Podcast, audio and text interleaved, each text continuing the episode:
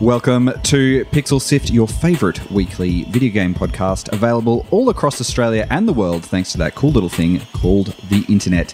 And for a little change of pace today, Mitch, he is over in Sydney. Uh, he's checking out the RTX Australia convention over there on the weekend. And we were joined on the studio, oh, sorry, in the studio and on the mics by our intrepid video producer, James. And the interesting thing about that is if you're watching online, you can actually see James switch the camera to himself so he can see his own face. So, you know, it's just going to be all James all the time for the rest of the episode, basically. uh, today we are chatting with Brendan Ragan and Lisa Rye of Stirfire Studios about their game Freedom Fall. We're also talking a little bit about their future games that are coming up and sort of some of the things that they've learned from having their game out there on you know, in on the stores and online and on different platforms over the years that they have had it out there. Uh, we'll also be touching on gambling in esports, which came up in the news recently when Sky Sports said they were planning a documentary on CSGO and the betting scene in professional gaming. There's also been a lot of betting controversy and match fixing controversy outside of the world of gaming. We're going to kind of look at that in comparison to that. Yep. And James. And uh, finally, we'll be talking when musicians make games, does an internationally renowned music idol attached to your product make for a good game? It's a good question. That's a good question, and we're going to have a look at it a bit later on in the episode. Right that right now, though, let's jump into it.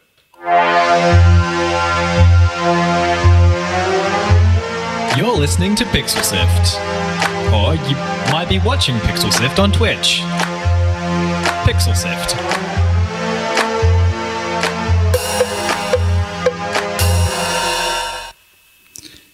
It's been in the news lately. You might have seen some of the reporting on it. One of the biggest sports in the world. It's tennis. It's not an esport, um, but there's been a big major sort of uh, scandal with you know high level uh, professional players uh, getting into all the bad situations where they're throwing matches and things like that. And we thought we'd have a look at that because it has a big impact on the way that professional sports are played. And when people are looking at things like esports, which is an emerging emerging sort of genre and an emerging sort of area in which people can compete, of course, things like gambling and and betting on these things starts to become an issue uh, for people who are playing these sort of things. And I guess see where we think this sort of thing has kind of gone and where it's going to go. Well, that's it. I mean, like you know, max match fixing and gambling, uh, you know, are, are involved in sporting, whether we like it or not, especially the max match fixing side of it. So as esports grows, of course, it's going to, you know, the bad, bad bits are going to grow with it. I'm not saying gambling is a bad part of it. Um, it just is something that needs to be kind of regulated, I guess, and controlled as as the sport emerges. It's, I think, with you know a sport like tennis, for example, which is such a huge, high-profile sport, has plenty of money around it, has plenty of people who are in the administration of it. That something like this can happen at this level is, you know, still very interesting. So, for I guess a fledgling sports league of different codes and, and different types of games as well, to have something like uh, you know a match fixing scandal, which has actually happened, and there's been a few of them out there already that have already happened. Um, you know, it, it can be, I guess you know they haven't really learnt the lessons and you know if a big code like tennis or you know something like uh, you know performance enhancing stuff happens in you know large sporting codes in australia um, you know where's that going to fit into the esports world Yeah, I mean, with any kind of sports where, like, again, any kind of you're going to have th- these things involved, especially when a huge amount of money is involved that's coming into esports. Like, what uh, I mean, esports is supposed to be worth an estimated like uh, 618 million US dollars, I think, at the moment, or and it's like growing exponentially.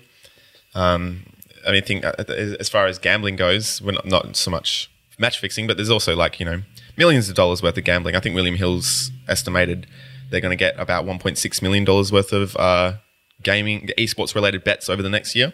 wow Um, so again, with with these sports, with the growth, with this money on the line, you're gonna have um, problems. Um, I mean, there's lots of different avenues for betting in gaming as well, uh, and I think that's another thing. All the all these different avenues for not only gaming but esports and betting and whatever, and without the huge high profile kind of unification that other sports have, you're going to have a lot of cracks that these kind of things can just slip through. and a lot of the people who are going to be playing these sports are going to be you know younger people this may be the first thing that they've done professionally um, the first sort of thing that they can kind of you know experience and you know the the temptation to take these large sums of money to go and um, you know throw a match or go something like that it it, it would be very tempting you Yeah. know sometimes they're paying big amounts of money some of the examples that we've we've come across um, recently there are the, I don't know you probably do know but the StarCraft leagues in Korea are very big and they are you know there's lots of levels to them and the way that people play the games um, you know they move up different scales and there's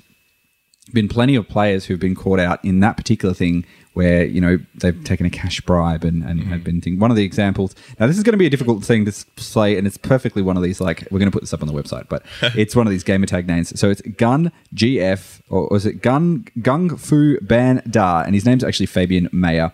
He was a 16 year old player um, in one of the amateur sort of lower level leagues um, in the starcraft thing and basically he had a deal with a guy called Jason, uh, who was Jeremy Sen, um, and they had a sort of a deal where he would basically throw all the matches, and he would get personally offended if one of the matches didn't, uh, you know, go his way, and he basically got caught out for that, and it's been sort of banned from from the leagues in, in playing those sort of things. And- Desperation in games. yeah. There's an even bigger one example as well. Um, the there was a Korean, Korean team Liquid, which is one of the big teams um, that has come out of Korea. It's pretty famous in terms of the world of, of esports teams. They had uh, nine people uh, arrested uh, last year uh, for match fixing, including coaches and players. And um, interestingly, the Korean uh, sort of legal system is kind of there's a bit of anonymity around things, so there's not so much reporting on the way that when things move through the courts. But um, yeah, apparently it was reported they received between uh, four thousand four hundred US and seventeen thousand US, which is five million to twenty million won, which is the Korean uh, currency, um, to basically you know influence the way that matches would go and the way that b- the betting has gone. I mean, there was the what twenty one players from CS:GO last year, Mm. I think, and it was it was uh it ended up coming. It was just until 2016, but then they got that indefinite ban. Yep. I mean, you actually brought up a really good point before. Um, the the, the fact that a lot of this gambling is done uh, by underage people, um, and again, this comes from it coming from many different branches and the un, the, the lack of regu- regulation. Um, I mean, this is a new world for gambling, esports. I mean, uh, newish. Uh, and it's going to need some regulation because at the moment there's no way to control it and it's rife. And it doesn't even have to be money that these kids are gambling. I mean, you have uh, access access points, so like CS:GO Lounge, which is basically enables players to like you know um, gamble, but with their with their uh, in-game add-ons, and um, you know that obviously brings up age issues because you can't you don't know ages based on that information. there's a blurry line, I think, as well between people who will be, you know, committing sort of like, I guess, gambling sort of actions within a game and then watching a game. And then there's that sort of, you know, what's the next step to just chuck a couple of dollars in and then it kind of becomes a problem. That- like, that's it. Yeah, you, you, these under well, again these underage people are already un- undertaking in kind of activities and games that maybe is just in just maybe a little bit ahead of where they're, they're supposed to be uh, on a socially aged acceptance level, I guess. Um, so yeah, it is grey area and it's hard to kind of monitor. Or Like I've said, I I feel it's almost impossible at this current stage, um, especially with all these avenues for things. Like I, I- there's another one, like Skin Exchange, where you like basically people can buy and sell all their add-ons for games. So you know, there's heaps of options for kids and, uh, and people in the general. money through that. Yeah, yeah, yeah. I mean, it's enough that some of the teams in, in Australia, there was a bunch of Australian players who had been suspended from Counter Strike Go. Um, there's a team called 24 7 Esports, and they dropped some players from their Counter Strike Go team basically on the fact that there may have been a bit of, it was a bit of a rumor, um, but there may have been some improper behavior. yeah, that was from a like an, an upcoming actual team, wasn't it? That, Yeah. that yeah. so they were kind of re- just recruiting, and then they bun- dropped a bunch of players basically because there was a bit of a, a thing out there because obviously they don't want to be. They need to be distanced uh, Yeah. because every every reaction to this kind of thing in the esports gaming world at the moment has been pretty, you know, pretty brutal. They've been, just been cutting them loose, basically. So you don't want to be caught up in that, especially when you are an emerging kind of force in the esports esports world in this Yeah. country, at least. Yeah. It's uh, it's definitely something to think about, and I think we're going to see a lot more of this stuff as it goes down the track. Um, keep an eye on that. We will keep you up to date. Up to date. up to date. We'll keep you up to date um, with all the, uh, I guess, developments as this goes along.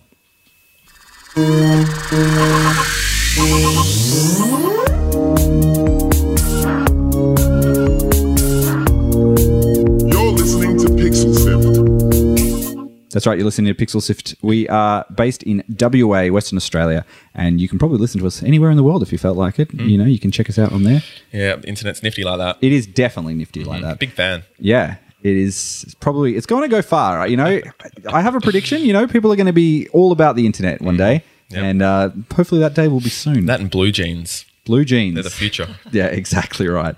Earlier this week, we had a chat to uh, Lisa Rye and Brendan Ragan. They are from Stirfire Studios, uh, a studio based in Perth, Western Australia. They have a game called Freedom Fall. It is uh, sort of a, a platformer, um, very amazing art style. Um, very sort of painterly and ca- uh, cartoony sort of style. Very cool to check out. I asked them um, how releasing the game a couple of years ago went and what the experience was like fantastic reactions from lots of people. It's reviewed very well for a first game, I think. Um, I think Steam was definitely the highlight. Um, we, we released on iOS and a number of smaller platforms before that, and getting getting traction on those was quite tricky. Um, but yeah, I think it did quite well on Steam. So Freedom Fall is a down-scrolling platformer. You start at the top of this massive tower, and it's essentially a uh, reverse Rapunzel kind of storyline. So instead of being the hero and trying to save the princess, you're being trapped in this massive tower by the princess, and you have to try to escape from her. My name's Lisa Ryan. I'm the creative director. And I'm Brendan, and I'm the technical director. So we were in like the third or fourth cohort that got greenlit. So compared to getting greenlit now, it was a very nerve-wracking process. Um, yeah, I've, I've talked to some people since, and it seems to be easier now to get through. Um, the thing they say about sort of the Steam sales is is pretty true. Like the amount of secondary sales you get when Steam does the deep discount things, people tend to buy games on those, which is, is good, but it makes me worried about the longevity of, of, of the games market if we're all, you know, deep discounting our games, but we'll see what happens there. Do you think there's a problem with it sort of devaluing your game to a point where basically people are not going to buy it at a certain point and are we, racing to the bottom on pricing? I think that we have made a mistake with Freedom Fall in putting in, in too many bundles too early. I think that the, the sort of 75, 50, like the 25 to 30% discount on Steam is fine. I think when you start getting down to, you know, the, the 80, 90% discounts that you get with bundles, that's really problematic. There's also this secondary market that's emerging. That this has happened to us, where you'll get uh, resellers who will pick up your game on bundle, and then they will take your keys and resell them. So uh, I'm happy for like a thousand uh, interested people who play games to, to, to get a copy of Freedom Fall at a deep discount, and then they're really excited for a next game because they liked it and they decided to try it. I'm not so sure about how I feel about uh, a, a, an arbitrage person buying that game at a deep discount and then selling it to people for two or three times the price. Does it make it economically viable if you're going to be, you know, having these sort of people undercutting you? I don't think that our next game is going to go into a bundle for quite some time after release. Um, I think the first Freedom Fall bundle we went in like six months after launch. That was way too early. I think we need to leave it for a year, eighteen months. I think I think Armello is a good example because they were in early access for almost a year. Uh, they came out on PS4, and then now they're finally starting to get into a bundle. So that's that's eight nine months on, but they've kind of had a, a long cycle of, of the game being available. Whereas for us, it was it was barely six months on Steam, and then we already were like, yeah, let's let's try this bundle thing. Um, so uh, that's the thing I'd advise other indies: be really really careful about engaging in bundles, especially some of the smaller bundle guys, because we've been in several of them now, and later on, it's not as good. What, I guess what are the, some of the main things you've learnt over this, you know, couple of years of, of making the game and having it out there, and you know, what are some things that you definitely would do differently for your next game as you're coming out? Hmm. Uh, well, I think looking at the, the reviews we got for Freedom Fall, uh, most people really enjoyed the story and the content, but they wanted more content. So the length of the game is fairly short. It's sort of a two to three hour length game. So definitely for our next game, we'd be working on making sure that it's a longer experience and that there's more to do in the game. yeah, those things and marketing. You need to really start that conversation right when you begin the title. Do not leave it for the last minute. We didn't do enough marketing on Freedom Fall, and that was another reason it didn't it didn't really do that well in sales.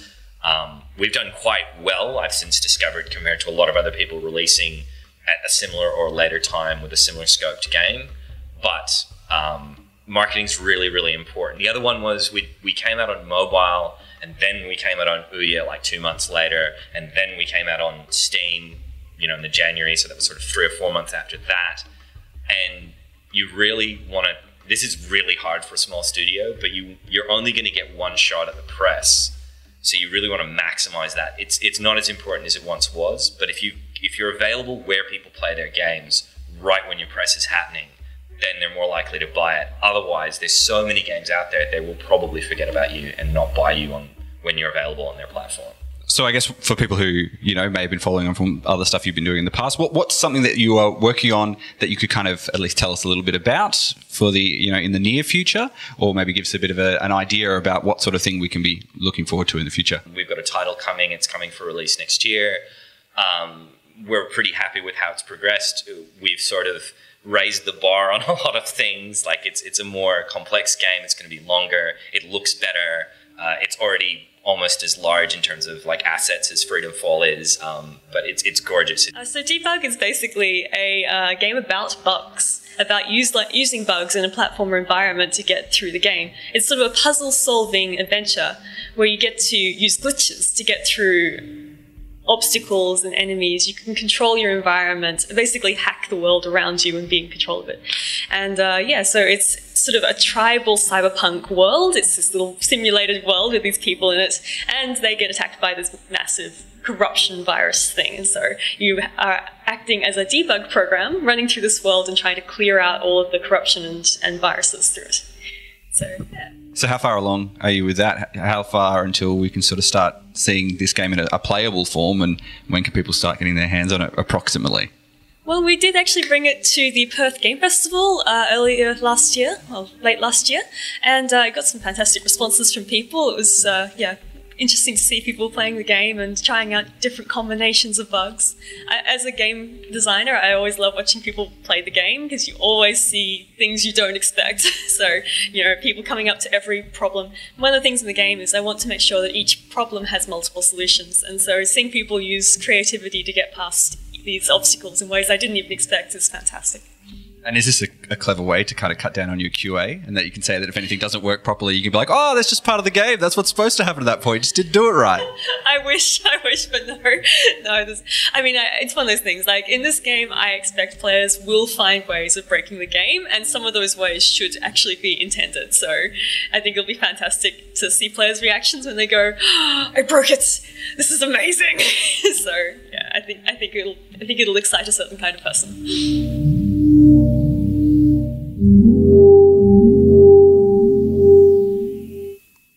That was Lisa Rye and Brendan Ragan. They are from Stirfire Studios that were talking a bit about their game Debug, which you may have had a chance to play if you're at the Perth Games Festival in November last year. You may have also played their game uh, Freedom Fall, which came out a couple of years ago. James, you had a chance to play Freedom Fall, didn't you? Yes, I was uh, playing Freedom Fall for about ten minutes before we went to air, and it was it was actually a really good game. I love the art style. I love um, the jumping mechanics. The controls on iOS were a little bit difficult, but that's just me being really, you know, clumsy. There was a way to comes change the controls screens. as well, but you didn't. You, know, You, didn't, did, you didn't tell that me. one. you didn't, didn't- delve, didn't tell didn't me. delve into the, the menus of that one. As far as visually, like I I mean, I didn't play the game, but so I don't I don't know how the controlling was, but it looks very fluid and looks smooth and um, yeah, very uh, like ninja esque or the little kind of like nuances to your movement. I really like the look of it, and I'm, I'm looking forward to playing that. Yeah. It's, I had a chance to play a bit of debug as well while Yes. I was uh, doing the interview with Brendan and Lisa in the week. And it, if you like the style of Freedom Fall, you're going to love the style of, of debug as well. It's definitely a very pretty game, and uh, yeah, it's it's really like the the mechanic they've got is where you've got kind of different powers that you can choose, and they move things within the world. Um, and it's sometimes it's kind of you know challenging to try and to do things and it's one of those puzzle games where you're like, if your head's not in the right space, you'll kind of be like, oh man, how do I solve this problem? Yeah. Um, but yeah, it's kind of kind of exciting and cool to kind of go through the the the, the play and, and it looks like it's going to be pretty cool. So we're definitely going to keep an eye on that one. If you were listening to that uh, as well, there was some background music as well that you may have heard. It was by Paramorph. Um, you can check them out at paramorph.bandcamp.com to have a listen to that one. We'll stick a link up on our website. Beautiful. You're listening to Pixel Sift. Nice work there, Scotty. Done a brand new promo for us there. We are now going to talk about a little bit about some of the times when musicians and sort of lend their talents and lend their creative abilities to making games. This week there was a, a brand new announcement of an Iron Maiden uh, MMO, free to play MMO that kind of came out. Uh, Scotty, can you tell us a little bit about that? Um, the one that's coming up, uh, what was it called? Uh, Legacy of the Beast. Sorry, I had to drain my memory through that. Yep. Through their uh, like plethora of games that are coming out from them. Uh, so yeah, basically they're releasing a new game called Legacy of the Beast. It's a mobile game. It's going to be free on iOS and Android. Um, and you know, just add to the kind of ongoing successful line of like they've got beers out now, they've got a headphone line out, and, and yeah, now now this again, merchandise, merchandise, merchandise. Yeah, I mean, they started in the '90s with video games. They had Ed Hunter, which was basically a Doom, you know, remake with Iron Maiden scoring, which is great. You know, very fitting. Yep. Uh, and then last year they had Speed of Life, which was just an 8-bit kind of game to go with the Speed of Light um, musical stiff. So they've, Uh, they've had a, a sort of long career in the whole the gaming Yeah, experience. just I think just uh, kind of enhancing the, the idea of merchandising was really great. some of the other musicians you may have seen who would have uh, created games as well. Uh, unfortunately, you know, earlier this week we had the passing of David Bowie. Yeah, Um, amongst others. Yes, it was a it was a big week, unfortunately. um, but yeah, we had uh, a game called Omikron, the Nomad Soul, and that was done by a little company you might know as Quantic Dream, um, who have gone on to make things like Beyond Two Souls and Heavy Rain and a bunch of other games as well. And David Bowie kind of basically lent his likeness and his uh, musical talents and some of the people in his, uh, I guess, his you know close inner circle as well um, to kind of make this game. And i if you want to hear a really good sort of um, explanation of the game, you should check out the uh, 28 Plays podcast with Paul Verhoeven and Chris Straub. They go through this very well, and uh, Paul Verhoeven does a very good uh, example of. It's understandable why Bowie's loved so much. You know, he's immortalized through music, he's immortalized through film, through video game, through everything. He's touched on like everything.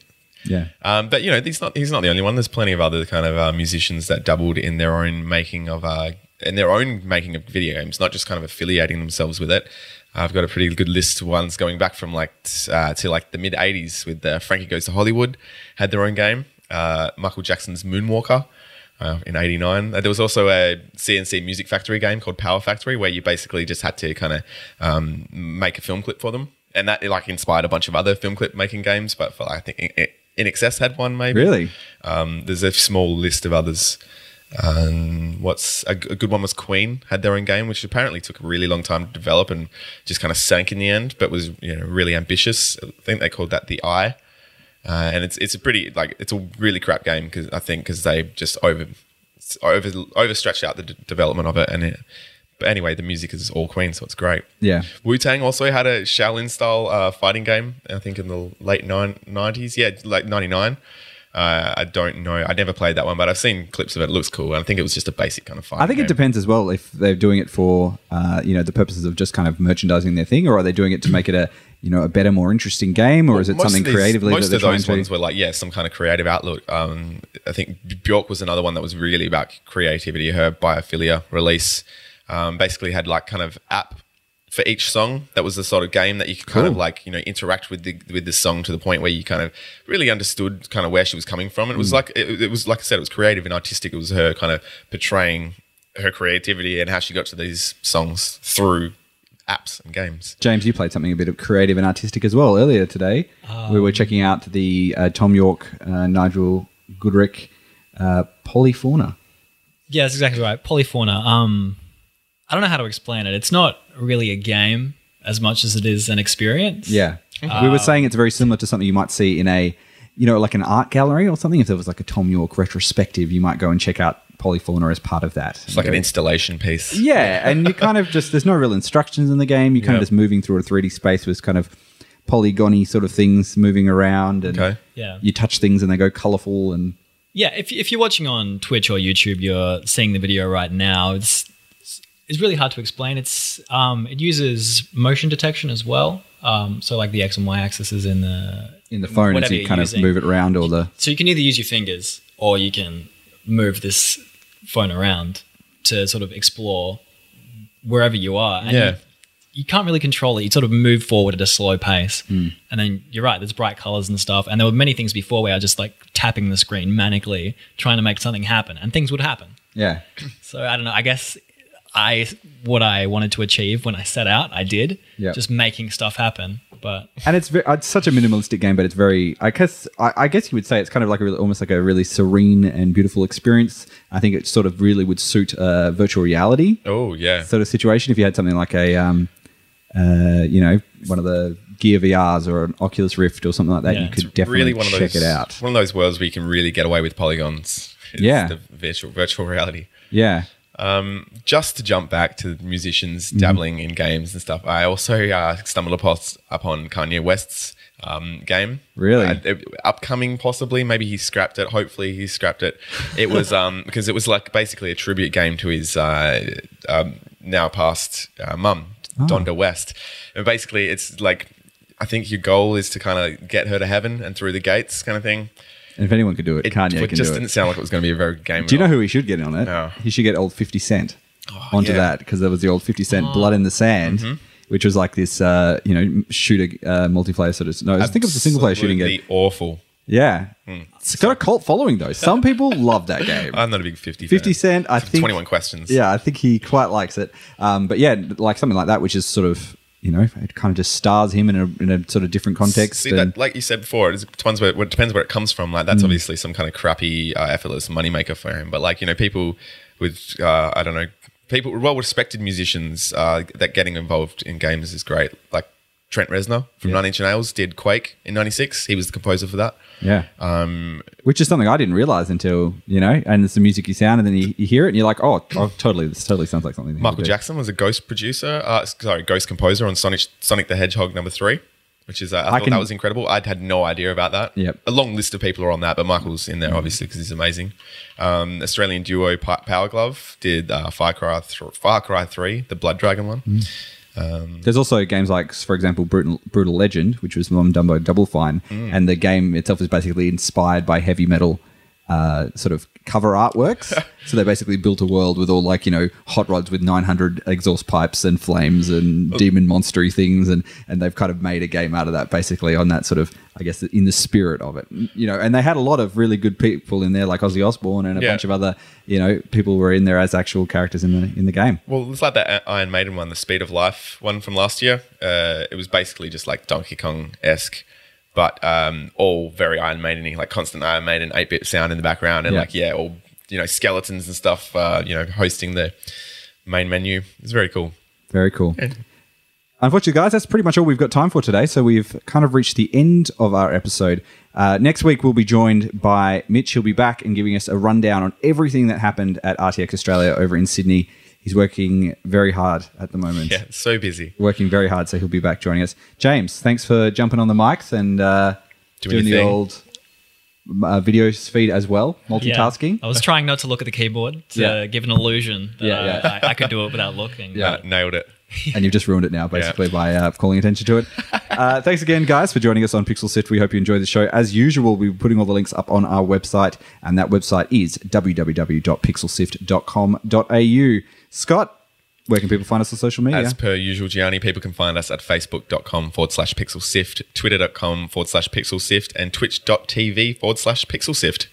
and James, if people want to listen to our other episodes, where are they going? Uh, of course, you can go to our website, like you said before, pixelsift.com.au to stream episodes. You subs- subscribe to our podcast on iTunes or Pocket Cast or using the RSS link on your page. And of course, if you could leave a five star review, preferably, Yeah. or a star review of any kind. Yeah, tell us what you think. We're interested in your feedback, and if you could give us a thing, it always helps with people finding our show and telling us, uh, you know, if you know people who like podcasts about video games, who tell them about it as well. The more we can know. One more thing, Gianni, we've got a Yes. we've got the Steam, we've got the Steam group. We do have a Steam on. group, yes. So if you're interested in joining our Steam group, uh, it's Pixel Sift on Steam. Search for that. It's got the same logo as everything else. You can definitely find it on there.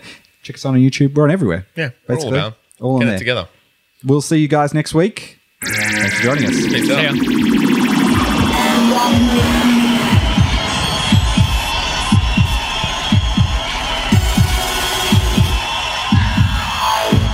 See